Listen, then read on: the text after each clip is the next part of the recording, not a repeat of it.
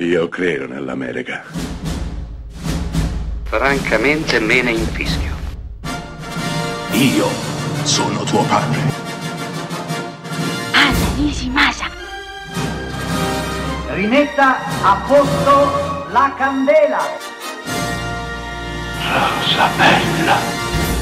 È il 2008 quando Sam Mendes, che arrivava dall'Oscar per eh, American Beauty, aveva fatto Era mio padre con uno straordinario Tom Hanks e un magnetico Paul Newman, approda a un film forse piccolo eppure enorme, Revolutionary Road.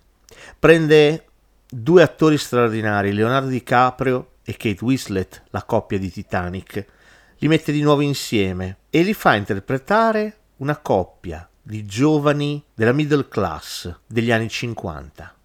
Siamo ovviamente negli Stati Uniti, siamo vicino a New York, in un sobborgo fatto di case col giardino ben curato, casette tutte uguali, tutte molto belle, indipendenti, il sogno americano, si potrebbe quasi dire. Eppure la coppia che è ammirata da tutti e invidiata da tutto il vicinato cova ben altro.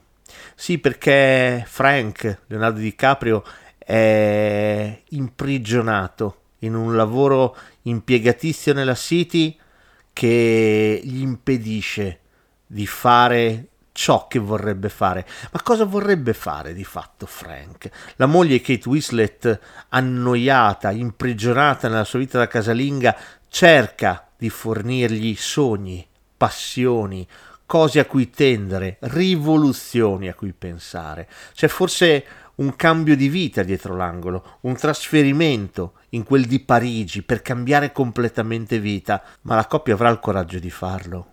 Sam Mendes dipinge un affresco, un affresco che racconta una coppia, la va a vivisezionare, la va a scarnificare, a svellere in quelle che sono tutte le coordinate classiche, tipiche del rapporto di coppia. Si insinua tra marito e moglie, tra DiCaprio e la Winslet, raccontandone sogni, passioni e utopie, in un girotondo di negazione e autolesionismo che non ha nulla di rivoluzionario.